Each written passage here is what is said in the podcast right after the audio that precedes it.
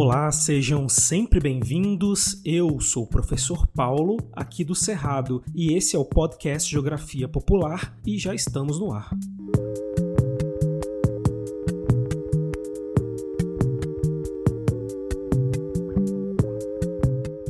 Bom dia, turma! Vamos iniciar mais uma aula do nosso curso aqui no Geopopular. E hoje vou dar continuidade à nossa última aula. Estamos estudando a evolução e o crescimento populacional ao longo do tempo e dividimos essa aula em duas partes. A primeira parte, que foi a aula passada, eu vou deixar aqui na descrição para vocês. É a aula 22 da lista, exatamente a aula anterior a essa. E agora vamos para a segunda parte, então se ajeita aí e vamos dar sequência para essa matéria.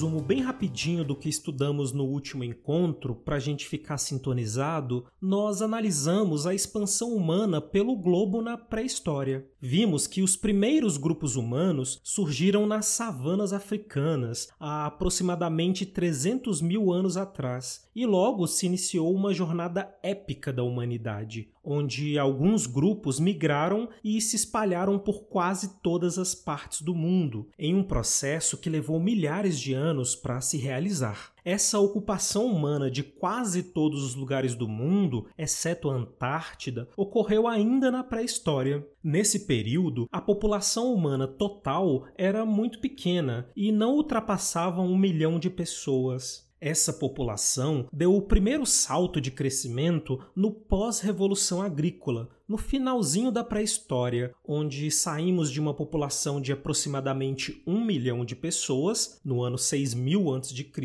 para uma população de aproximadamente 170 milhões de pessoas no ano 1 depois de Cristo. Esse salto no crescimento populacional se deve à maior oferta de alimentos trazida pela agricultura que estava nascendo. Agora chegamos no ponto da nossa aula de hoje. É agora que a aula vai começar. Vamos analisar nesse momento, portanto, a evolução do crescimento populacional do ano 1 depois de Cristo até os dias de hoje e também projetar cenários futuros. Então, respira e vem comigo.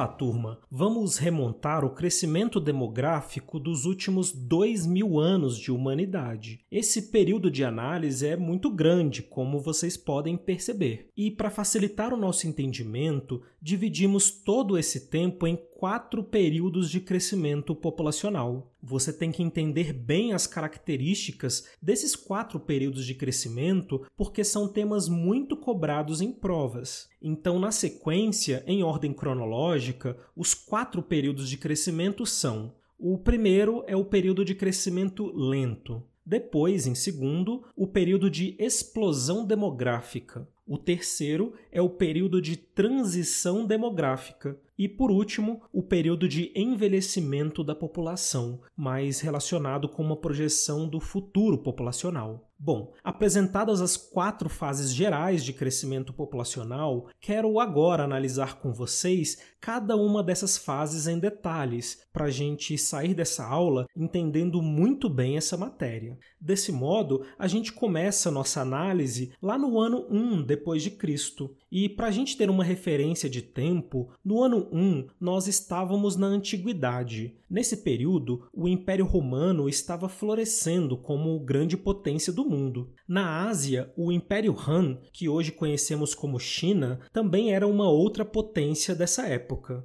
Ou ainda, a gente pode dizer que essa era a época em que Jesus Cristo estava vivo por aqui e realizou as histórias que são contadas no Novo Testamento da Bíblia. Segundo os relatos, Jesus Cristo foi morto justamente pelo Império Romano. Enfim, é nesse tempo que vamos começar a nossa análise. Nessa época, como eu já disse, a população humana total era estimada em 170 milhões de pessoas, uma população ainda relativamente pequena. E essa população se manteve estável durante muitos séculos. Um milênio depois, no ano 1000, a população humana total chegou a 250 milhões de pessoas, um crescimento populacional muito lento. A população aumentou apenas 80 milhões de pessoas do ano 1 ao ano 1000. Já no ano de 1500, quando os portugueses colonizaram o Brasil, a população mundial era de 430 milhões de pessoas. Encerramos esse primeiro período de análise nos anos 1800, com a Revolução Industrial, quando a população total bateu a marca de um bilhão de pessoas. Esse primeiro período, como o nome sugere, é caracterizado por um crescimento lento da humanidade. A população humana sempre cresceu, porém em um ritmo vagaroso, lento. Eu preciso dizer que as taxas de natalidade e fecundidade eram muito altas nesse período. As mulheres ou os casais tinham muito mais filhos do que hoje em dia. A média era de 7, 8 filhos por mulher. E essa informação confunde muitos alunos, porque se as pessoas tinham muitos filhos, por que o crescimento era lento? E é aí que a gente tem que se ligar na taxa de mortalidade, que era extremamente alta nesse tempo. Era muito mais fácil morrer nessa época. Não havia medicina moderna, saneamento básico, hospitais, remédios, pelo menos não para a vasta maioria da população. Havia também uma grande ignorância sobre as doenças, porque pensa comigo, as principais doenças que nos atingem são causadas por bactérias e vírus, que são seres invisíveis a olho nu, e não existiam microscópios nessa época. Então ninguém sabia o que causava as doenças e pouco se sabia sobre como tratar essas enfermidades. Usavam-se chás, ervas e até benzedeiras para curar as pessoas, o que tinha pouca eficácia. Se morria de coisas simples para os dias de hoje, como gripe e até um corte poderia te matar de infecção, de tétano, enfim. Portanto, esse período é de crescimento lento, porque, embora as taxas de natalidade fossem muito altas, as taxas de mortalidade eram igualmente altas. Ou seja, nascia muita gente, mas morria muita gente também, e estabilizando e mantendo lento o ritmo de crescimento da população.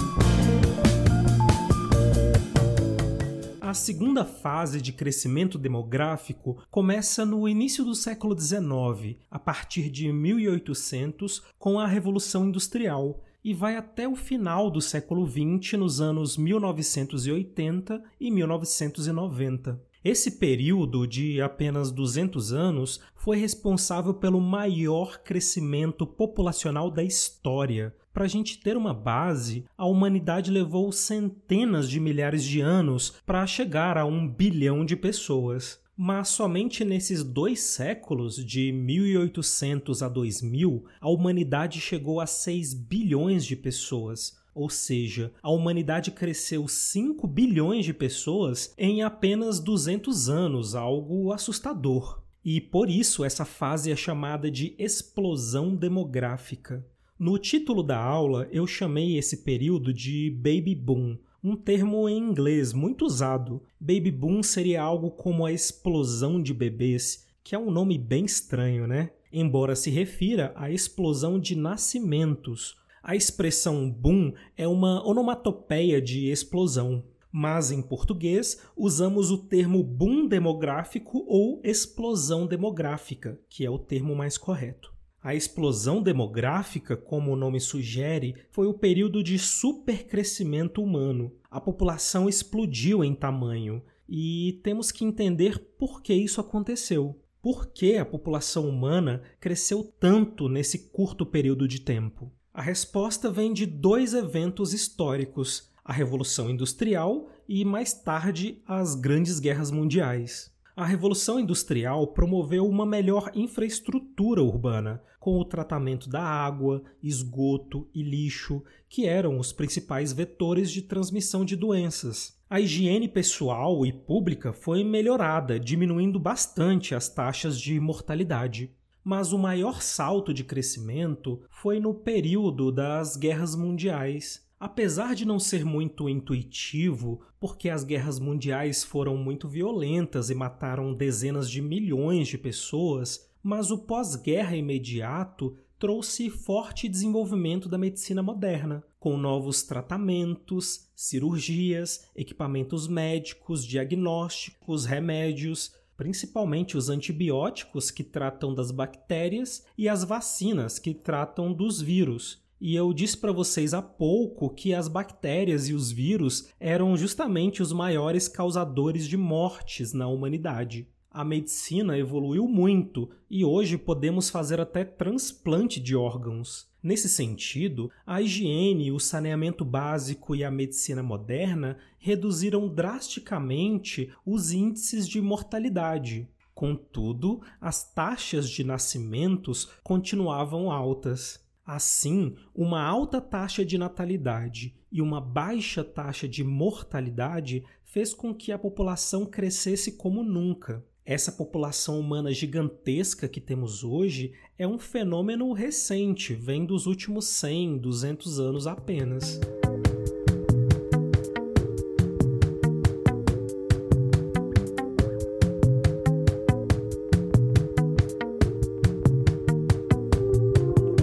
Chegamos no terceiro período de crescimento humano, que é o período atual que estamos vivendo, iniciado junto com o século XXI. Estamos na fase de transição demográfica.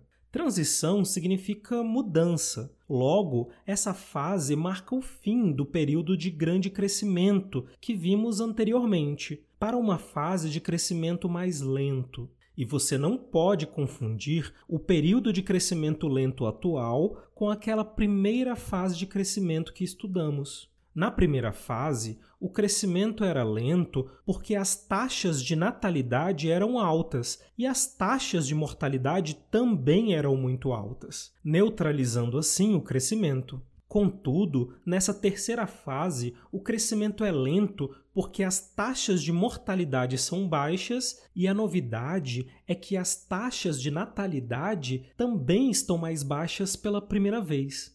Atualmente, as mulheres ou os casais têm poucos filhos. A média são de dois filhos por mulher, que é a menor taxa da história. E precisamos entender isso. Vimos que a queda da mortalidade se deve aos avanços medicinais e o saneamento básico no século passado. Já as taxas de natalidade, de nascimentos, caíram por outros motivos. Então, por que as pessoas têm menos filhos hoje? Bom, desde sempre, as mulheres em geral tiveram muitos filhos. A fertilidade era desejada e uma família numerosa era a regra. Basta você se lembrar aí dos seus avós ou bisavós que provavelmente tiveram muitos filhos. Na minha família foi assim também. Meus avós maternos tiveram sete filhos e os meus avós paternos tiveram oito filhos é menino para dar e vender. Tio e primo nunca vai faltar na minha família. E aí na sua família não deve ser muito diferente. Muitas mulheres no passado sonhavam desde cedo em ter muitos filhos, para colocar aqueles nomes iniciados com a mesma letra, né? Um clássico aqui do Brasil. Mas hoje, se eu perguntar para qualquer aluna minha, ou aluno também, se querem ter sete filhos, eles vão querer me bater, vão me chamar de doido. As coisas mudaram. Hoje não existe mais esse desejo por uma família numerosa. Muito pelo contrário. Inclusive, há muitas pessoas atualmente que expressam o desejo de não ter nenhum filho. Então, nós temos que estudar agora o que provocou essa mudança na taxa de fecundidade, ou seja, a redução do número de filhos em média.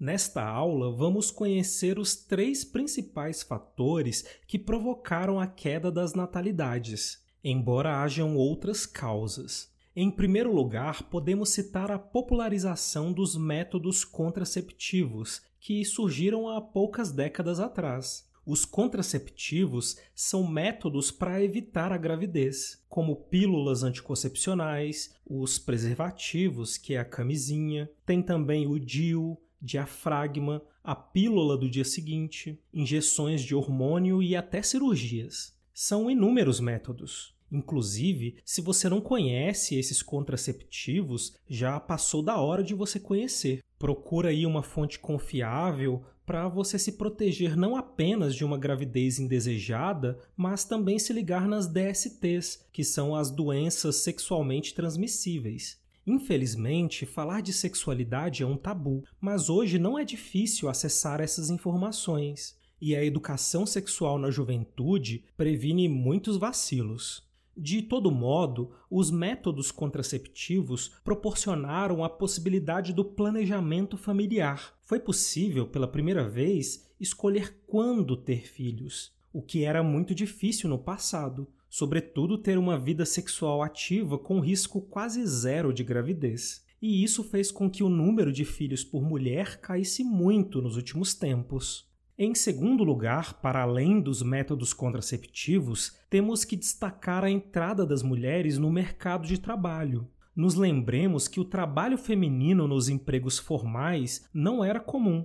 Em alguns casos, as mulheres que trabalhavam eram até mal vistas, como se trabalhassem porque não conseguiram arrumar um bom marido. Não faz muito tempo que o modelo familiar tradicional era formado pelo marido trabalhador que sustentava a casa e a esposa que era dona de casa e deveria cuidar exclusivamente dos afazeres domésticos e dos filhos. Esse era um modelo padrão de família que era até cantada na cultura popular, como na música Com Açúcar com Afeto, do Chico Buarque, eu vou até colocar essa música para vocês escutarem aqui agora, na voz da brilhante e talentosa Fernanda Takai, e percebam como o casal e uma família eram retratados.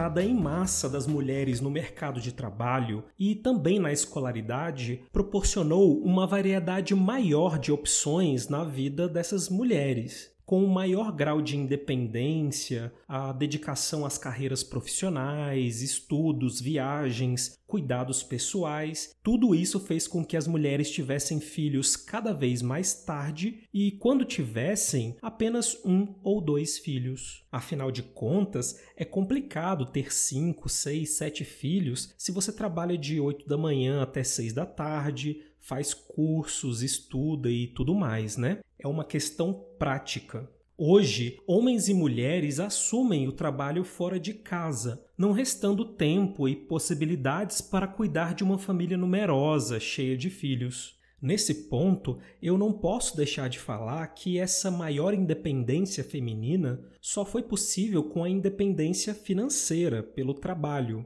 Foi uma conquista da luta de muitas mulheres, uma vitória do feminismo tão necessário. É muito claro e inegável a força violenta do machismo na nossa gente, no nosso povo, infelizmente. Perdemos muito com isso, todos. Embora as mulheres tenham conquistado melhor escolaridade, melhores postos de trabalho, elas ainda fazem a maior parte do trabalho doméstico, que não é remunerado. Tipo limpar a casa, cozinhar, lavar, cuidar dos filhos. É um trabalho pesado, sempre jogado para as mulheres quase que exclusivamente. Isso tem que ser revisto por nós. E mesmo no trabalho formal, as mulheres em geral ganham de salário em média 30% a menos que os homens. Um absurdo. Certamente em outras aulas falaremos mais sobre esse assunto que é urgente, mas eu ainda quero falar com vocês sobre um terceiro fator que fez o número de nascimentos cair muito no Brasil e no mundo, que é o custo de se ter um filho.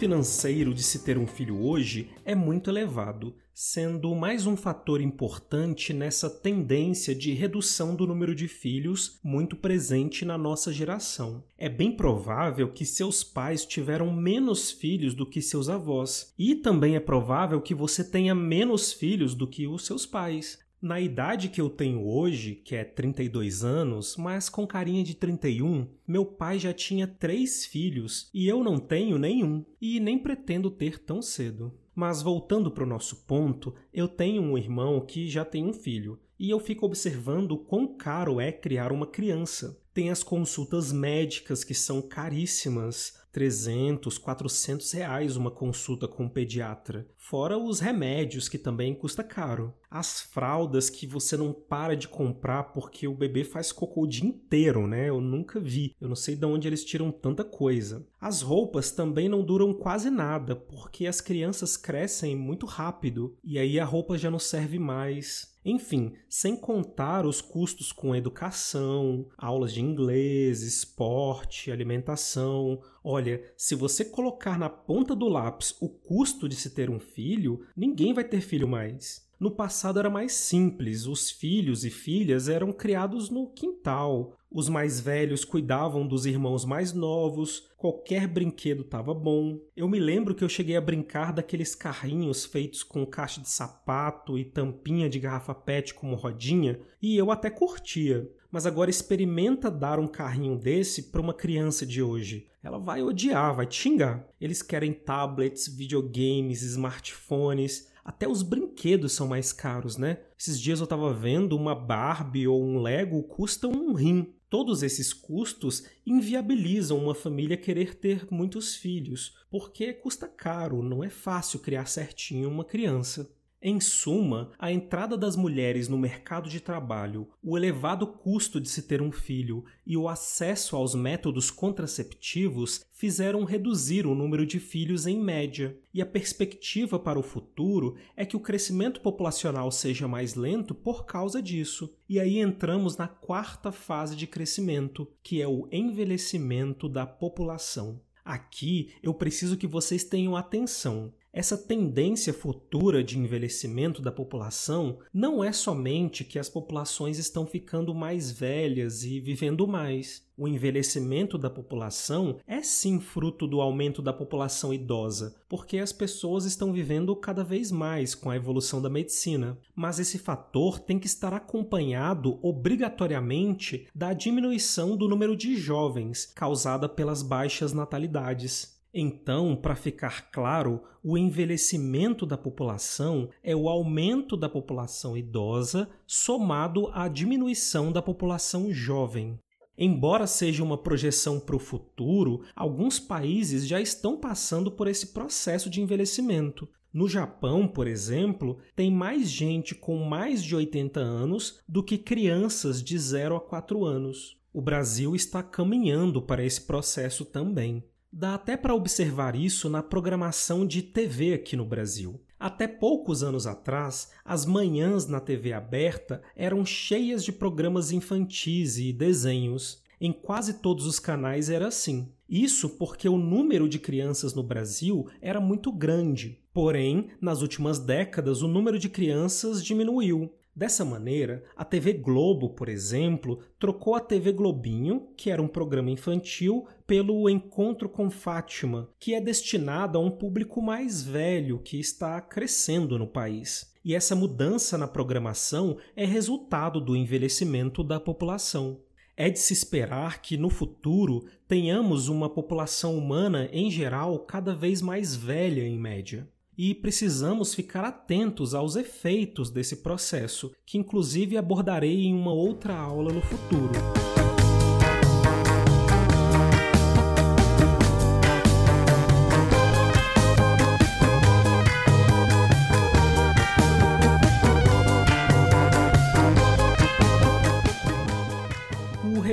Da ópera, turma, é que o crescimento da população humana ao longo do tempo segue quatro fases marcantes. Primeiro, no passado, tínhamos um crescimento lento, com altas taxas de natalidade e mortalidade. Depois veio a fase de explosão demográfica, com a queda da mortalidade e a manutenção das altas taxas de natalidade. Hoje estamos passando pela transição demográfica, marcada por baixas taxas de natalidade e mortalidade. E a projeção futura é o envelhecimento da população, com o aumento da população idosa e a diminuição das populações jovens.